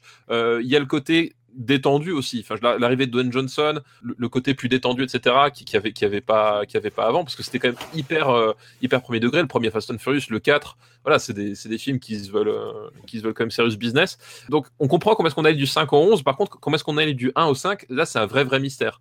Et ouais, je sais, je pourrais pas l'expliquer non plus. Je pense que finalement, quel- quelque part, le fait qu'ils aient réussi à faire le 5 comme il est et qu'ils aient réussi à trouver cette formule-là, c'est presque un miracle parce que ça, aujourd'hui, ça, bah, finalement, ça, ça roule tout seul pour rester toujours dans les métaphores, euh, dans la métaphore filée. Mais ouais, je, je ne saurais pas non plus euh, comment du, du 1 t'es arrivé jusqu'au 5 euh, en passant par un 2 et un 3. Le 3 aurait dû enterrer n'importe quelle saga en fait. C'est pas possible de se relever de ça normalement. C'est pas possible. Pourtant, ils l'ont fait. Parce que le premier, on est, on est typiquement bah, dans les productions euh, Neil H. Moritz euh, de, de, de cette période-là, quoi. Enfin, on est- que, que de comédies de cinéma d'exploitation, euh, déjà un peu ringard quand ça sort, tu vois. Et ouais, le fait que c'est persisté et qu'on arrive à partir du 5 à des scores mais complètement absurdes. Fast and Furious 7 fait, Fast and Furious 7 fait un milliard et demi de recettes mondiales, quoi. Bah ouais. Euh, après, comment tu veux t'arrêter? Je veux dire, une fois que t'es là, tu Ah bah t'arrêtes oui, pas. hein. c'est sûr. C'est, t'arrêtes. Et, et puis, euh, oui, oui, mais je, je pense que les, il y a tout un contexte. Voilà, ils sont aujourd'hui, c'est, c'est comme ça que ça se fait à Hollywood. Et puis aujourd'hui, les gens attendent. C'est un film écrit par euh, par Twitter, hein, en même temps Fast and Furious maintenant. Euh, Ouais. Aujourd'hui, les, les gens attendent qu'une seule chose, c'est que Vin Diesel aille dans l'espace. Et c'est garanti sur facture qu'il ira dans le 10. Enfin, je, sais- vois même pas comment ils peuvent. Tu vois, tu as déjà le, dans, dans le trailer du 9, tu as, quelques plans sur le, sur le gamin de Vin Diesel qui, qui a une navette. Et, enfin, Ouais. tu vois, c'est c'est vraiment, c'est du film, c'est devenu un film fan service. En fait, ils ont réussi à introduire ça, le, le- un fan service complètement, euh, complètement monstrueux. Et ils, se- ils se disent que justement, ils ont une montagne de scénaristes à leur portée et que finalement, le, le- le- le boulot de- du, du- du- du scénariste, c'est juste compiler ça avec euh, vaguement des liens entre, en- en- entre eux. Mais c'est euh, c'est- c'est c'est- c'est devenu du, du- du cinéma de, de- de checkpoint en fait. Toujours, toujours la métaphore finale, évidemment, bien sûr. Moi, je continue à aller voir du blockbuster hollywoodien. Je vais, je vais voir tous les gros films hollywoodiens. Je, je l'ai déjà dit dans l'épisode sur, euh, sur Justice League. Je peux pas m'empêcher de constater une dégénérescence, en fait. Le fait, effectivement, que les films ont tous l'air d'être écrits par... euh, Enfin, que tu vois les notes de studio limite te popper à la gueule euh, pen- pendant le film. C'est assez incroyable. Et moi, des films comme les Fast and Furious, ça me semble complètement aberrant, en fait. J'arrive pas à les rationaliser, j'arrive pas à me dire que ça puisse marcher autant, en fait. Bah ouais, et pourtant, et, et pourtant ça marche en fait. C'est la formule de Transformers mélangée à la, à la formule de, de Marvel, mais avec des grosses bagnoles. Je veux dire un euh, truc affreux, mais les Transformers, je trouve ça plus défendable. Ah, mais c'est sans doute, c'est sans doute ton, ton, ton côté libertarien qui, euh, qui, qui parle. Ouf. voilà, tout. Les, les Transformers, c'est pas, c'est pas pour les mêmes raisons. euh, c'est pas pour les mêmes raisons. Mais on en reparlera peut-être une, une autre fois. mais disons que les Transformers, la seule chose que je pourrais dire de Transformers, c'est qu'ils ils ont quand même la patte de leur auteur. Ouais. que tu, que tu peux partir. C'est des films de Michael Bay, euh, de A jusqu'à Z, et c'est vraiment la marque de l'auteur, à tel point que justement, quand c'est pas Michael Bay qui, qui fait Bumblebee, euh, d'un seul coup, ça devient un film regardable. Donc, quelque part, effectivement, il y a ce, ce côté un peu cinéma d'auteur qu'on peut trouver dans, dans, dans les Transformers, euh, qu'il n'y a pas and Furious, parce qu'on l'a- dit, effectivement, une fois que Justin Lin a, a trouvé la, la- la formule miracle avec le 5, les autres, c'est des déclinaisons, et, les réalisateurs n'apportent honnêtement rien, quoi. Voilà, c'est- des trépieds, en fait, les mecs. Et je pense qu'ils le prennent comme ça. hein. Je pense que même eux, ils, arrivent sur le truc, ils, ont leur déroulé, ils le font en, boîte, avec la boîte auto, quoi. Ah, les Transformers, c'est indéfendable. Je je vais même même pas essayer. Mais il y a des plans complètement dingues. Parce que Michael Bay est un technicien euh, sidérant. Euh, un auteur, c'est euh, les, les- les gens de la team Capture Mag qui, qui, qui, qui ont introduit cette idée. Je sais pas si je peux abonder vraiment là-dedans. Parce que, voilà, Transformers, quoi. Mais le- il y, a- a que le 4, moi, que je trouve euh, bah, qui qui est un peu dans la lignée des Fast and Furious, c'est-à-dire que c'est un film qui pue le, le cynisme, la compromission, euh, le C'est celui qui passage en Chine, ça? Ouais, Ouais, voilà, ouais. ça. Et le 5 est tellement azimuté avec ses histoires de changement de format, avec des scènes, encore une fois, mais qui sont qui sont dingues, enfin qu'on n'a jamais vu euh, sur un écran et les, effets spéciaux, les CGI utilisés comme ça. Enfin, non, le, mais le 5, pareil, c'est- n'importe quoi. C'est moins défendable que les quatre premiers. Ouais, c'est une agression sensorielle, mais au, au moins il se passe quelque chose, j'ai envie de te dire. Ouais, je vois ce que tu veux dire. Mais non, mais c'est vrai qu'il y a, il y a, il y a, quand même une, une certaine recherche qu'il n'y a, y a, pas dans les Fast and Furious. Voilà. C'est des films qui, effectivement, c'est, presque limite des, des, des- oui, c'est des, des, c'est des porte, c'est des films de porte-flingue, en fait, hein. C'est des trucs de mercenaires, voilà. Ouais, c'est vraiment des trucs de porte-flingue, euh, les Fast and Furious, et ça, ça clairement, clairement, c'est assez évident. Le seul avantage qu'il y a là-dedans, c'est que finalement, tu, au bout d'un moment, ils ont tellement peur de leurs produits, parce que là, ils font, ils font des produits à la chaîne, que tu sais qu'il y a finalement certains trucs qu'ils n'arriveront pas à franchir, contrairement justement à Michael Bay qui, à un moment donné, va te dire, ouais, bah, en fait, Là, je vais vous dire que si je vous laisse laisser crever, c'est parce que vous l'avez bien mérité euh, et que sans moi, euh, sans moi, ça aurait été pire. Donc, euh, il y a, y a, y a ce, ce- ce- cette espèce de, de- de truc un peu tiède dans les Fast and Furious qui a un côté petit- rassurant en fait. C'est c'est un film que tu, que tu vas voir pour, te- pour te vider la tête et que tu sais que tu vas. euh, tu vas pas souffrir d'une, d'une- tu vas pas souffrir prof- profondément quoi. Il va rien t'arriver. Rassurez-vous, voilà, il y a Jason Statham qui va venir te susurrer un mot doux à l'oreille et euh, tu vas tu vas t'endormir tranquillement derrière quoi. Après, j'ai toujours la nostalgie du c'était mieux avant, mais tu vois, par exemple, un blockbuster des années 90 qui te prend pas la tête, mais qui est quand même d'un autre tonneau, euh, voilà, une journée en enfer. Bah, après, je prends des exemples extrêmes, mais aussi, bah, j'ai Ah oui, non, mais- l'impression. ah oui, ouais. Ah oui, un des meilleurs films qui ait jamais été fait euh, dans, l'histoire du cinéma. Oui, bah oui, forcément, un, un d'accord. ok. exemple, un exemple au hasard, j'ai envie de te dire. Non, non, mais je, je, je sais pas, moi, j'ai. Mais en fait- j'ai perdu la, beaucoup de bien. magie, en fait, je pense, du, du cinéma aussi. Mais il y a, y, a- y a par contre un truc que je trouve intéressant, c'est le phénomène de réaction en fait qu'il y a à ces films-là. Euh, c'est que finalement, à mon sens, sans les, les, les- les résurgences des, des Fast and Furious, euh, des, des films comme ça, t'aurais peut-être pas eu une réaction du, cinéma de, de, de cascadeur en fait. Tu vois, avec l'émergence des John Wick, même des Missions Impossibles aussi, euh, qui sont des trucs, gros trucs boursouflés, mais où, quand même t'as as, une proposition de cinéma qui a vraiment rien à voir. David Leitch no- sur Atomic Blonde, euh, voilà les films comme ça, ou le, futur film euh, Nobody, etc. Tous ces films-là, en fait, où, d'un seul coup, ils se sont dit, il y a une partie du public qui a envie de revenir à, à un cinéma d'action euh, où t'as vraiment peur pour le héros, en fait. Ou en tout cas, t'as vraiment mal avec lui, etc.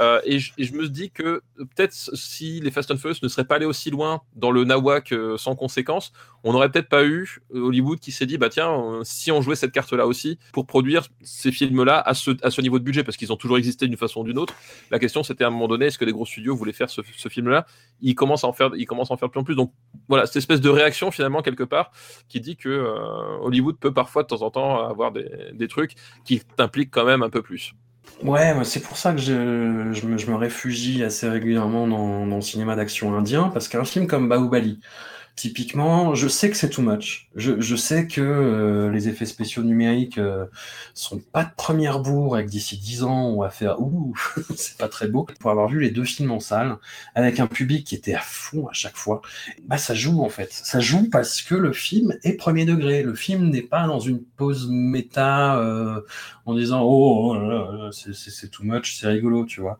Le, les Fast and Furious, les mecs se balancent, ils dé- détournent des missiles à la main, ils se balancent des trucs à la tronche. Dit comme ça, c'est rigolo, mais à l'écran, moi je vois juste un truc, euh, ouais, euh, cynique, quoi. Enfin, sans, sans âme, sans. Moi, le truc, euh, je, pense, je pense que Vin Diesel, il y tient beaucoup, tu sais, à son côté, la famille, où il est grâce avant de manger, tout ça. Enfin, hum, j'imite très mal Vin Diesel, faut que je travaille mon imitation, mais. Non non il était, il était très bien. Moi j'ai cru que c'était lui d'ailleurs. Au début j'ai pas osé intervenir. Oh, Vin. Franchement les gros moyens quand même à Discordia. Nous a-t-on déjà vu dans la même pièce et, non jamais c'est vrai. Ouais, je- je- j'y vois aucune sincérité.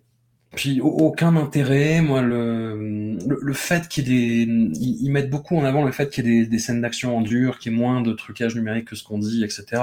Je veux bien que tu aies une scène qui, soit, qui a l'air plus euh, réaliste que les autres, mais c'est complètement niqué par à la fin, je te jette un porte-avions dessus, quoi. Ou Bah, jette- non mais c'est- non mais c'est ça, c'est Voilà. effectivement, moi ça, ça m'avait euh, particulièrement choqué dans le dans le trailer du 9 où il y a Mm. cette il y a, ce- il y a cette fameuse scène de, de l'aimant avec la voiture qui qui qui, qui est aspirée d'un seul coup, qui traverse un, un magasin pour finir dans un camion.